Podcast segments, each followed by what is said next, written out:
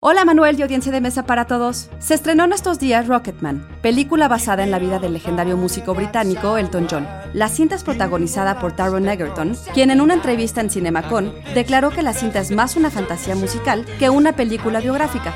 Pero, ¿por qué es importante esta distinción? Psy Institute. Masterpiece Your Life.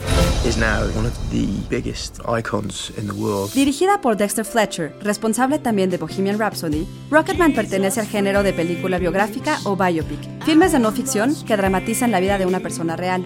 A diferencia de aquellas basadas en una historia real y de las pelis históricas, un biopic trata de contar la vida de una sola persona o al menos los años de mayor importancia. I'm thinking of changing my name to Elton. But that's my name. Sin embargo, Rocketman es al mismo tiempo un musical, o de acuerdo con el crítico de cine Eric Estrada, una suerte de ópera rock, entendida esta como una colección de canciones cuya letra se relaciona con una historia común, a diferencia del musical, un género en el que las canciones que cantan los personajes se entretejen con la narrativa, acompañadas a veces por bailes.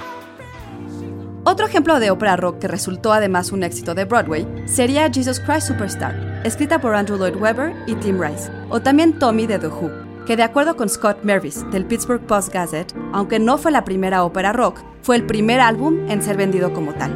Idea original de Ana Goyenechea, guion de Antonio Camarillo. Soy Ana Goyenechea y nos escuchamos en la próxima cápsula SAE.